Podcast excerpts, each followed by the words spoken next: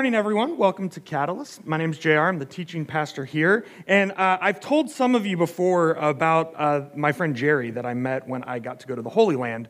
Uh, but I thought this was uh, just a really good story to, to start us off today. So, uh, this was actually back in 2011. I had a chance to go with my friend Thomas, who is a Catholic priest, to Israel. And I do highly recommend if you do go to the Holy Land, take a priest with you. Uh, they, you get a lot of extra access to stuff that you wouldn't otherwise have. Uh, so when we went, uh, I mean, neither of us had ever been before. And one of the things about going to the Holy Land is there's religious sites everywhere, as you can imagine. And not all of them are super uh, reliable. Like the, the place, the Church of the Beatitudes, which is uh, marks where Jesus gave the Sermon on the Mount, is this beautiful church. It's eight sided uh, because there are eight Beatitudes, and it, oh, it's on this hill that overlooks the Sea of Galilee. It's like super picturesque and amazing. And even the priests who work there are like, yeah, this church was built in like 1000, so no one knows which of these many mountains you can see is the one where Jesus sat to give the Sermon on the Mount, so we just chose one with a good view and built a church here, right? Still a cool place, still very special, but like that's what you kind of have to watch out for, right? Is like when you're going to see some of these places, uh, how, how reliable is it that this is the spot? And so uh, my friend Thomas found this book called The Oxford Guide to the Holy Land. It's this big, thick, but I, mine is on Kindle, or I would have brought it and show you. Uh, it's by this uh, archaeologist named Jerome Murphy O'Connor. And I had, I had used some of O'Connor's stuff when I was in high school, or sorry, in, uh, in college, like writing some papers and stuff. He's a really good archaeologist, really good biblical scholar. And so when I saw that he had written this Oxford Guide to the Holy Land, I thought, oh, this is, this is awesome. And sure enough, when you flip through this book, you can like look up the site, and then it's got a ranking from one to four stars. One star being like, yeah, probably like there's no telling. They just kind of chose a spot.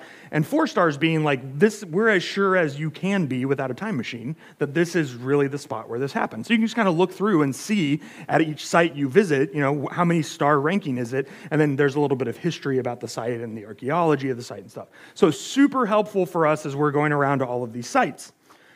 When we were in Jerusalem, we stayed at this place called the École Biblique, which is a French Dominican school of archaeology. It sits right outside of the old city of Jerusalem, and it's the school where they brought the Dead Sea Scrolls when they found them, and they were like, uh, "Are these something important?" You know, and all the French archaeologists were like, "Sacre bleu!" Yes. I don't know how you say very important in French, but that's probably what they said, right? Uh, so this is that school. That, like we got to stay there again because my friend's a priest, right? So he had the insider access. Uh, so we're like we're staying, and, and this is this is a, a school that's run by Dominican priests, and so they live uh, very much a monastic lifestyle. So they have uh, they, they do you know morning prayers, and then they all eat a common breakfast together. They have you know noontime prayers, they have evening prayers, and they all do all these common meals. And so Thomas and I got used to going to morning prayers, and then eating breakfast with all of these priests. And uh, we were Americans. They could not um, they could not figure out what I was. They kept asking what kind of Protestant I was, and I was like, "Well, I'm a Nazarene." And they were like, "What's that?" You know. And I said, "Well, you know, we're a plucky little denomination that was founded about hundred years ago." And they were like, that's cool. We were founded by the Apostle Peter, like basic, basically the same, right? Uh, and uh, so, I mean, they, they actually, uh, there's one, there was, was one guy in particular, this, this crusty old Irish priest named Jerry, who loved teasing us because he was Irish mostly and a little crusty. Uh, and so every morning we would like recount what we did the day before, and Jerry would make fun of us uh, for being like weird Americans or whatever. And, you know, we go about our day. And so one morning, as we sat down, it was one of our mornings where we were kind of trying to pack a lot in, so we had our little Oxford guide to the Holy Land out. And Jerry looks over and he goes, Oh, I'm not going to do an Irish accent because it's worse than my French accent. Um, he goes, Oh, you're using my book. And I was like, I'm sorry, what? He goes, Yeah, my book. You're using it. How is it? And I, I was like, I'm sorry, Jerry is Dr. Jerome Murphy O'Connor? like, what? I know that for many of you, you're like, whatever. I was very much in the middle of a geek out, freak out, right? So uh, I was I was amazed that this again crusty old Irish guy who'd just been you know ribbing us throughout our our stay was Jerome Murphy O'Connor, like a very impressive and influential Bible scholar to me. And so suddenly, like after I kind of got over my freak out, we, we were telling him all the places we were planning on going, and he started just telling us stories about, oh, when he was excavating there, or, t- you know, uh, giving us tips about the different places. And we were like, Jerry, Dr. Jerry, uh, w- sir, where do we, you know, where should we go? What are your favorite places, right? And, and, and it was a completely different experience. Uh, we loved the book, it was super useful, and it made our trip better, for sure. But there was no comparison to using the book to help us know the Holy Land better, and then getting to talk to the guy who wrote the book and who lived there and who had had all of this deep personal experience. Um, no comparison. If I had a choice between carting the book around and getting a tour from Jerry, my bud, uh, there's no question I would choose the guy that I got to meet, that I got to build a relationship with. Uh, now, I tell that story because the questions we're going to be looking at today are about the Bible. And I really do think that a lot of us sort of accidentally end up treating the Bible sort of like we were treating the Oxford Guide to the Holy Land. It's a good book, it's got good stuff in it, it's helpful in our lives, but I'm afraid that sometimes we forget that we have direct access to the author of Scripture, to the one that Scripture points us to. And we don't have to choose between just using the book and just knowing the one who is behind the book. Uh, for us, we can do both. And in fact, I think when we approach Scripture well and approach Scripture correctly, Scripture points us to God and invites us into a deeper relationship with God. And so that's what I want to talk about today. How do we approach Scripture? What do we mean when we talk about Scripture as a book that's inspired? Uh, and then how does it point us to knowing God in a fuller way? Because I think when we know God and don't just settle for knowing about God, it really is transformative for us. So, with that in mind, I want to invite you to worship with us. Uh, if you're a guest with us, whether you're uh, virtual with us on the stream or whether you're here in the building, uh, you can see that we're going to be receiving communion here in a little bit. And so, if you're virtual with us, I hope you can gather some things to receive communion, you something to eat and something to drink. If you're in the building with us, hopefully you got one of the little communion cups from Sarah as you came in. Uh, if not, you can go grab some real quick while we're uh, worshiping. But we're going to begin by singing together and by celebrating this God who wants to know us, who, as we talked about last week, takes the first step uh, to know us better and invites us to know God. So, would you stand with me and sing with me as we begin celebrating together? This summer, we are putting your questions front and center. We spent a few months collecting various questions that we all have had about everything from God and Scripture to living faith out in our everyday lives. And uh, that's what we're working through this summer. And so, as we're working through this series, I want to continually make two reminders. Uh, first of all, at Catalyst, we're not afraid of questions. We don't think questions are evidence of a lack of faith or an inability to trust God. We actually see questions as a good and holy pursuit, a way that we take our faith more seriously, and a way that we are invited deeper into the life of God. And so we love questions here, and we are all about asking the best questions we possibly can. Uh, the other thing I want to remind us is that for us, questions are not the end of a conversation, they're the, uh, the beginning of a conversation. So, so even the sermons that we're doing in response to these questions are not meant to settle things once and for all. They're meant to give us a good start on asking them. And, and the hope is that when we leave from worship, uh, after hearing these messages and wrestling with the scriptures in the way that we are, we're going to continue to have these conversations in ways that are fruitful and enriching to us. Uh, so, with that in mind, I want to look at two questions that we're going to try to tackle together today and they're both uh, about Scripture. So here's the first one. If the Bible was written by man, surely there are some mistakes or things written with ego. Uh, I struggle to believe every single thing in the Bible. I feel people take the Bible so literal. Like, did someone really turn to salt? Or could these be stories simply to help us learn morals? Okay, it's a good question. Here's the second one uh, can you expand on the fact that we have taken so much of the mystery out of Christianity, possibly westernized it to the point of being able to explain every aspect of it, instead of embracing the mystery things that are somewhat unexplainable or unknowable, like God, hell, angels, creation, sin? Right? How do we embrace mystery and lean into the unexplainable aspects of the faith? Okay, I know that one doesn't seem like it necessarily connects to Scripture, but I promise it does, at least in my brain. So that's what we're going to do today. Uh, so we're going to be talking about the Bible. We got to ask what the Bible is, right? And I, I, grew up in evangelical churches, and so I grew up with all of these pithy little acronyms and sayings about the Bible. Uh, I sort of have a love hate relationship with them because, on the one hand, they're really easy to remember. On the other hand, I think they actually point us away from what Scripture is in some detrimental ways. For instance, I don't know if you've seen this on a bumper sticker or heard someone say it, but they, they write Bible as an acronym, so like B period, I period, B, right, like Bible. And then they say it stands for basic instructions before leaving Earth. It's cute. Maybe a little cringy, right?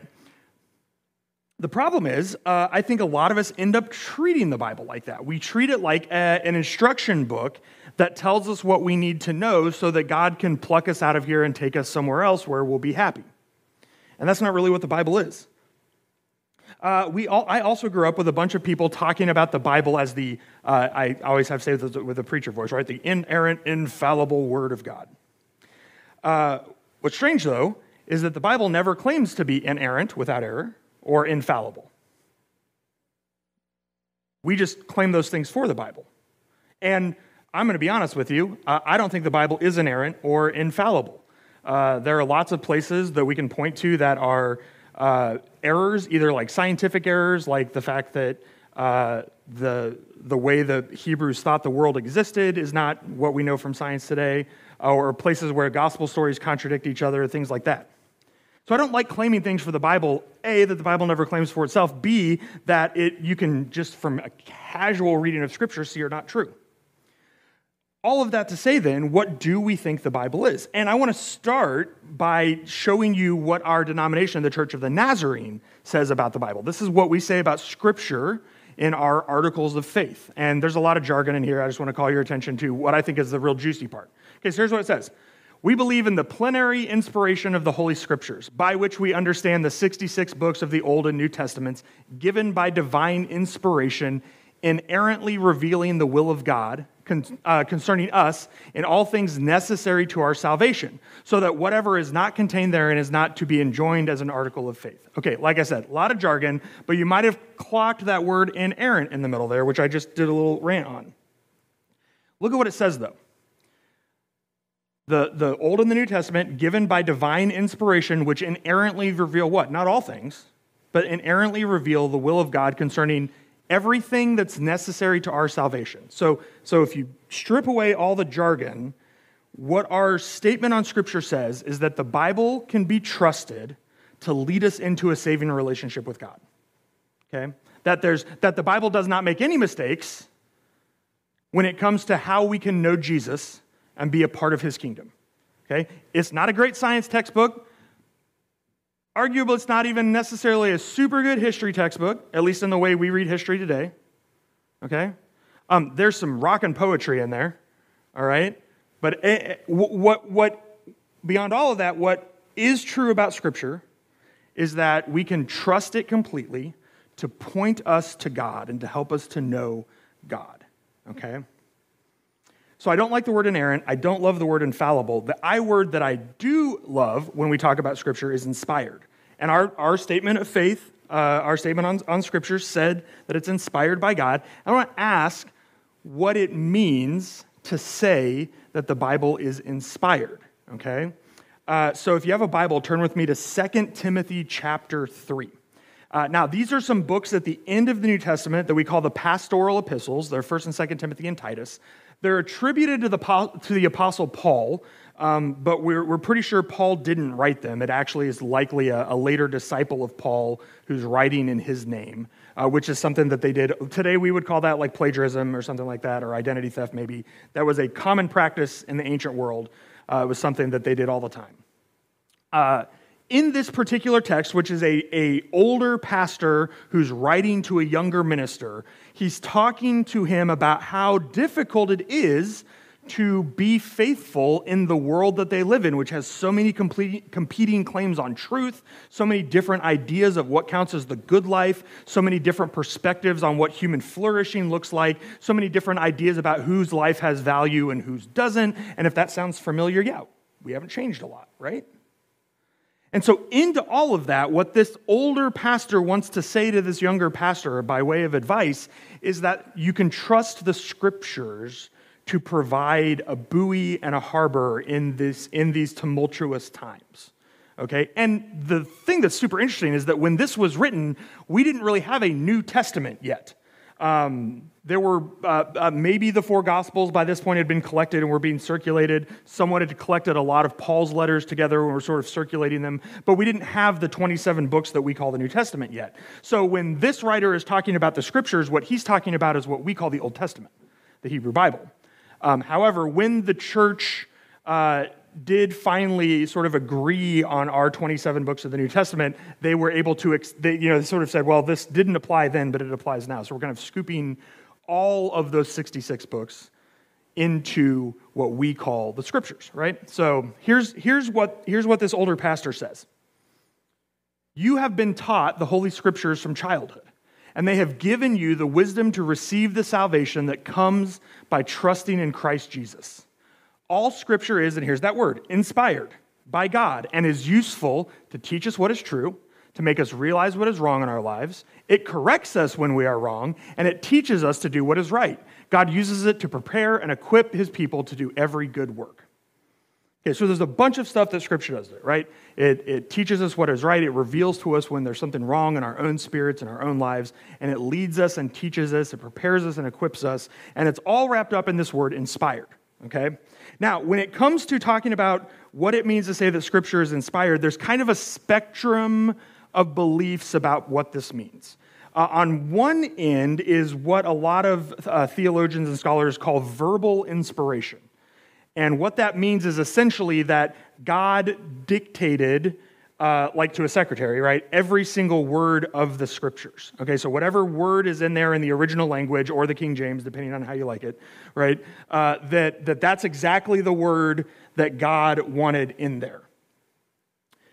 Uh, so, so it's essentially 100% a work of God, and the humans are just sort of, uh, you know, recording devices. But it's all, it's all God, no human effort really at all. On the far other end of the spectrum is something we might call like theological insight. And this is the idea that uh, this is 100% a product of human wisdom uh, that what we have in the Bible is a collection of books that reflect the particular humans and their particular cultures and times with all of their uh, good things and bad things about them. And, and, and they produced this as people who were wise and maybe particularly attuned to the spiritual world. But there's nothing, um, there's nothing especially divine going on in the Bible. It's, it's 100% a work of humans. Okay, so that's, those are kind of the two far ends of the spectrum. And I, I will tell you, there's not a ton of people that fall all the way at one end or the other. Most people try to kind of find a spot somewhere in between. Maybe they're like a 70 30, right? It's like mostly God, but like a little bit of human culture. Or maybe it's like, you know, 90 10, maybe mostly human culture, but there's a little bit of divine stuff going on, maybe the Jesus stuff or the red letters or something like that, right? Um, but, but people try to place themselves somewhere on the spectrum. I actually think that the word that the author of 2 Timothy uses, God uh, inspired, the, the actual Greek word he used there literally translates to God breathed, helps us get out of this spectrum and arguing about where on it we fall.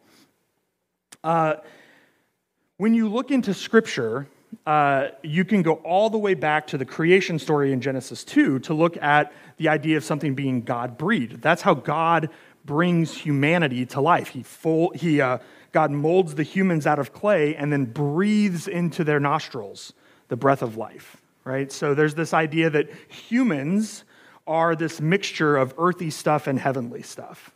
Uh, and that idea gets magnified in the incarnation of Jesus. When we talk about Jesus uh, not as a demigod who's like 50% God and 50% human or something like that, but as someone who is this, uh, this mystery, this, this person who is both fully human and fully God, 100% of both. Uh, and then we scratch our heads at that and we say that's confusing, and we say, exactly, that's right. Jesus is a mystery. He's singular in the history of the cosmos as the one God human, the one who is fully human and fully divine. There is a scholar I love named Peter Enns, And he wrote a book a number of years ago about this issue of, of biblical uh, inspiration, what it means to say the Bible is inspired. And so he has an idea that he calls incarnational inspiration, where he sort of takes that whole spectrum and folds it over on itself. And he says, What if we take this idea that the Bible says the Bible is God breathed really seriously? And we look at what that idea means throughout the scriptures and we sort of fold these things together. So instead of saying that the Bible is some percentage God, uh, divinely inspired, and some percentage of, uh, effort of human culture and effort, we say it's both. It's both fully a divine document and fully a document that is uh, a product of human culture. Uh, this lets us do, I think, something that's really, really good with Scripture, which is honor both of those ends of the spectrum. We can celebrate the fact that the Bible was written by dozens of different authors in multiple cultures over a span of hundreds of years and then compiled over a period of thousands of years, preserved over a period of thousands of years by handwritten copies, and then selected and carefully assembled together out of a sea of potential other books, right? We all want to talk about all the stuff that got left out. That's a whole different sermon, right? And when we say that the Bible is both fully a divine document and fully a human document, we don't have to be embarrassed about any of this stuff. We don't have to say, like, oh, well, yeah, you know, there's some different authors, or we actually don't know who wrote a lot of the books, or we're not even sure when some of them were written or where, or yeah, like it was a weird process of putting all the book books together into the Bible. Yeah, like those are, those are things that when you're trying to place inspiration somewhere on a spectrum, you sort of have to end up apologizing for and making excuses for and moving around. But when you understand that, yeah, all of these things can be true, and it's also fully a divine document. What we have in Scripture is this massive library full of all of these different genres. You have poetry and folklore, and yeah, you've got instructions like in the Torah and in Paul's letters. You've got biographies. You've got apocalypse, which is sort of like ancient fantasy literature. Uh, you've got all of this different stuff, and it's all produced by people who have had these transformative encounters with the one we call God. And if you think back to last week, right, we talked about God as the one not who is reached out to, but the one who reaches out to us. So these people created these texts not because they were sitting on a mountain and had a flash of divine insight, but because the God of the universe made themselves known in such a way that we had to respond. And we responded with a lot of these books that we now call the Bible. And so, what we receive when we receive Scripture, what we read when we read Scripture, are these accounts of how peoples and cultures and countries and nations were transformed by the movement and the activity of God in the world. And they're given to us not so we can be good historians or good theology nerds or something like that, but so that we can be part of the story too so that we can be wrapped up in the people of God and invited into the kingdom of God, the work that Jesus is doing in our world. They're, they're an invitation to us, saying, Come and join us. So I want to pause there because I think this is an important, this is, this is for me the heart of what, what's at stake today. Do we treat Scripture as a way to know more about God, or do we treat Scripture as an invitation to know God? And our spiritual ancestors that wrote these books that we now call the Bible wanted them to be invitations to know God, not simply know about God. And so I hope that that's something that we can be excited about and something that we can celebrate. I want to invite the worship team back up now uh, so that we can meditate on that through this song. I want to return to that second question, the one that didn't seem to obviously connect to how we read Scripture. Can, I, can we expand on the fact that we have taken so much of the mystery out of Christianity? Um, those of you who have been around Catalyst may remember our friend Tim Basselin, who used to be on our preaching team before they moved. Uh, one of my favorite messages he ever preached was about mystery and about the limits of our ability to know. And in that message, he talked about the difference between puzzles and mysteries because I think in our sort of everyday common usage, we use the two words interchangeably. uh, to, the, to the extent that one of my favorite genres is mystery novels, right? Where there is a, a puzzle that needs to be solved, and the protagonist of the novel, usually the detective, is the one who is smart enough to assemble all of the pieces and put them together in a way that makes sense of the mystery. Um, but Tim pointed out that that's a puzzle, right? Puzzles are the things that are missing pieces, and there's some kind of big picture you're working towards. And if you're clever enough or smart enough, or I don't know, maybe if the puzzle's easy enough or whatever, uh, you, can, you can take all of the pieces and put them together in the right way, and then you have the whole picture. Okay? A mystery, at least the way it's used in uh, religious studies and theology, is really closely connected to the, the word mysticism. And the idea of a mystery, in the sense of a divine mystery, is that it is fundamentally unknowable, that it is beyond our capacity as human beings to see the whole picture. Uh, what we can do uh, at best is, is get a part of that. And this is, this is language that we use to talk about God, uh, honestly, kind of to talk about God in safe ways, because every time we use language about God, we're trying to reduce God to a puzzle to someone that we can know fully, to someone that we can see the whole picture of and understand completely and you know put together in all the right ways. And again, I think uh, a lot of us sort of accidentally treat Scripture as a puzzle guide, right? That, that what it has in it is all of the instructions for how to assemble all of the pieces of our life in the right order to like win or fix it or understand completely. But what we see again and again and again in the Scriptures is that God is a mystery, that God is fundamentally unknowable to us, that God is beyond us, which again, I just want to insist is a good thing, right? It's a feature, not a bug, because you don't want the one that we worship to be someone that, that we can understand and control, right? Like that, that, that would get us into all sorts of trouble. Uh, it's actually good for us that the one that we worship, that the one that we trust with our lives and with our world is beyond us uh, so that what we can say is not, I understand, but I trust. And so this is why uh, this is why this is the drum I beat all the time. That it's so important for us to not treat Scripture as a guidebook or a set of instructions or a blueprint or a map, because all of those things imply that we can know in full. Uh, instead, the scripture is this beautiful collection of books of all of these different genres. Uh, again, like I said, with some instructions in it, sure, but none of it is designed to tell us how to, uh, how to act in the same way that the ancient peoples act. I, I shouldn't say this, but I'm going to say it. Um, my eye twitches a little bit anytime I see someone talking about how their church is just a New Testament church, because it's not. Like the first thing I'm like, oh, you speak Greek at church? And they're like, no. Well, then it's not New Testament church, right? Like, I quit it, right? Because what they're trying to do is say, we figured out the secret and we do everything the right way and we are doing it just like Paul's churches did it. We don't know how Paul's churches did it. We have like letters, which are basically one half of a phone conversation. And we have some good guesses at what it looked like, but we also don't live in ancient Corinth or ancient Ephesus or ancient Philippi or any of those other places, right? So I, I genuinely don't think that if Paul was writing letters to us today, they would sound the same as they did to the churches back then, because we're different people in a different time, in a different place, worshiping the same divine mystery. So the goal should not be can we crack the code and do it the same way they did it back then? The goal should be can we be invited into the same mystery that they were invited into? And what we get are help from our spiritual ancestors, our spiritual parents, our spiritual siblings, who say, This is what it looks like when we did it. This is what it looked like when we said yes to God's invitation.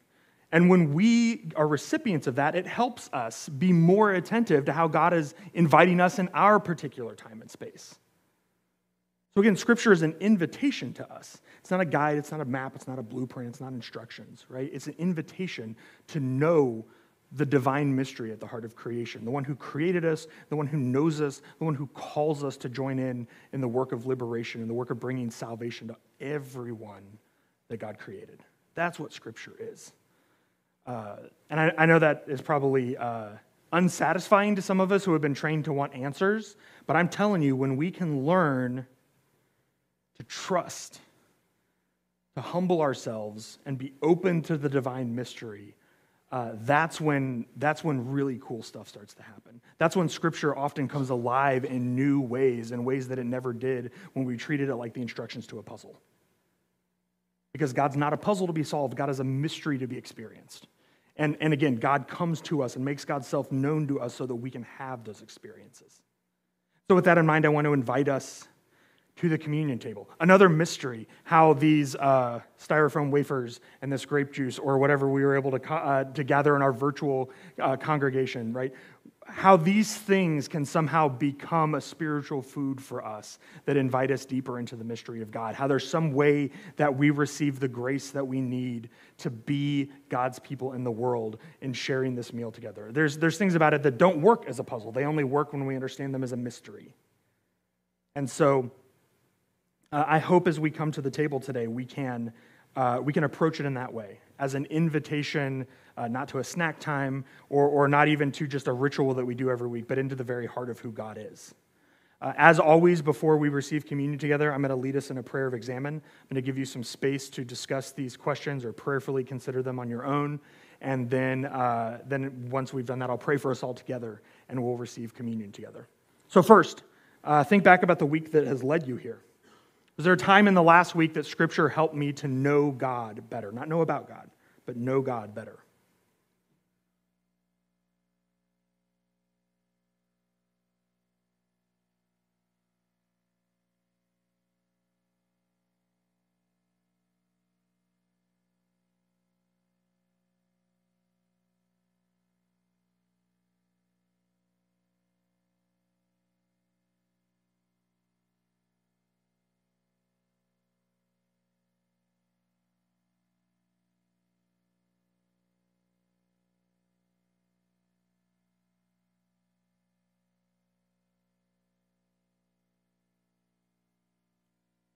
Now, when in the last week have I ignored, hid from, or avoided God?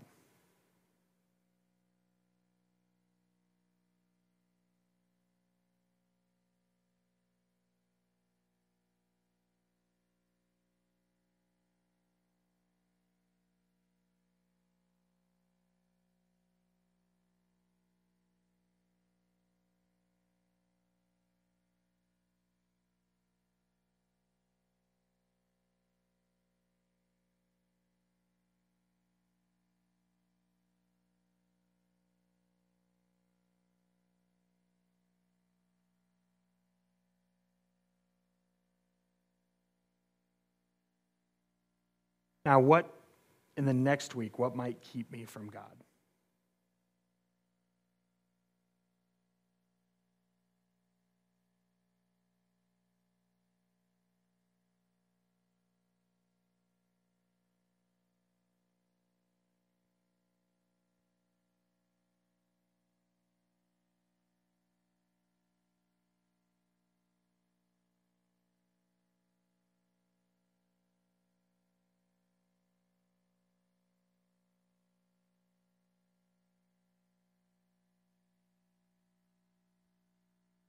Finally, how can I make time for Scripture to lead me to God in this next week?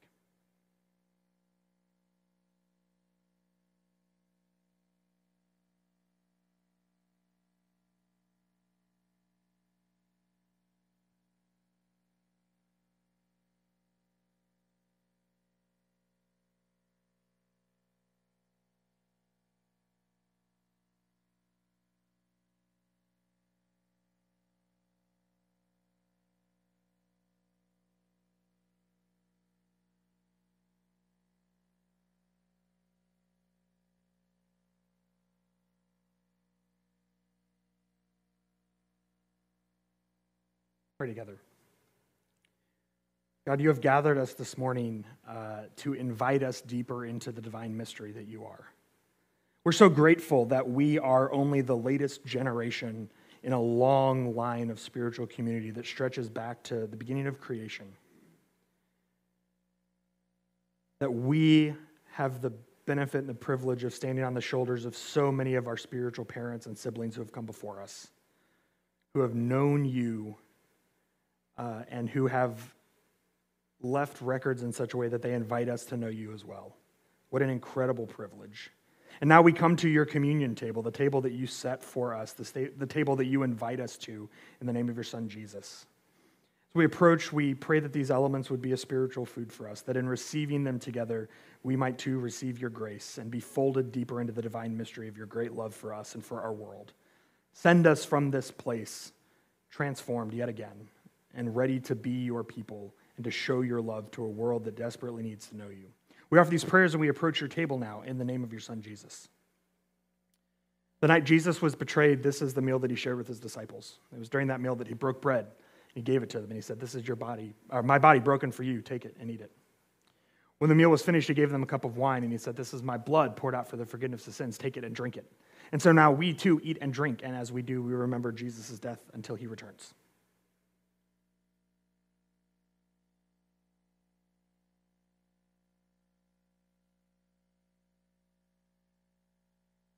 You know, it was, it was actually uh, uh, quite a few years ago, we realized here at Catalyst that we can talk about reading scripture to be transformed instead of being informed all we want. But if we don't give, uh, give our folks some help, some tools to do that, uh, it, it, can be difficult to know where to start because I, I think we the, a lot of the reason we treat the Bible like a textbook is because that's sort of our context. We, we've had a lot of textbooks in our lives, right? And so uh, it, it's sort of the nearest thing we have to reach for with our brains when we approach Scripture. So, in our spiritual practices guides, we have a, sort of a quick introduction to a, style of reading Scripture that's called a sacred reading. Uh, the Latin is the Lectio Divina, if, if you've heard of that. Uh, and it is, it is a, a slow and intentional way to read Scripture that, uh, that has us go over the text multiple times and pay attention to different things in the text. Uh, and again, it's a way to intentionally break us out of that mold of reading for information and try to invite us into a place where we're entering into the scriptures as a way to meet God in the text and to hear what the Spirit is saying to us through the scriptures. And so, uh, if you've never done a sacred reading before, or if it's been a while, or if you just like to kind of refresh yourself, uh, those of you who are virtual, uh, in the YouTube description, there should be a link to our spiritual practices guide. If you're here in the building, you can find those on the wall outside over there. And for those of you who have kids, we have a spiritual practices guide for kids uh, that you know talk, talks in that particular case about how to do sacred readings with your kids and teach them from a young age how to read for transformation, for an encounter with the divine mystery of God instead of reading for information. Uh, I, I, can say personally that when I learned to start reading scripture for transformation, it was, uh, it was transformative for me. It really changed my faith a lot. I'm a nerd by nature, and so it's very easy for me and, and exciting for me to read for information. I love learning about that kind of stuff as evidenced by the fact that I geeked out when I met a Bible scholar that you know else had ever heard of, right? Um, so, so I can say, I mean, even, even when we love learning about Scripture and learning about God through Scripture, uh, we can also still love to be changed by Scripture and to encounter God in the text. And so I want to challenge you this week to spend some time with the sacred reading uh, and, and spend some time sort of trying to meet God in the text and not just treating Scripture as a, as a way to learn about God. And see what happens in your week. See how, you're, see how that might change when you try this different approach to Scripture. Uh, now, as we're leaving, I want to, of course, thank all of you who are continuing to give here at Catalyst. And those of you who are continuing to serve, we, we really are just grateful for the way you enable us to create these spaces for worship week after week and wrestle together and, and celebrate together and uh, grieve together and all of the things we do in our worship together. Uh, thank you, thank you from the bottom of my heart and on behalf of the leadership team, too. Uh, if you'd stand now, I want to dismiss us with a blessing. Catalyst, as you go, would you go knowing that you were created by uh, a God who loves you and who uh, wants to know you and has made the first move towards you. Uh, may you go living your life in response, and may you find the scriptures a helpful companion as you lean on the wisdom of our spiritual ancestors who have gone before you, who have walked the same path, and who are inviting us to follow along. May we follow them well, and may we find the same kind of life and transformation that they have. Go in the grace and peace of the Father, the Son, and the Holy Spirit. We'll see you next week.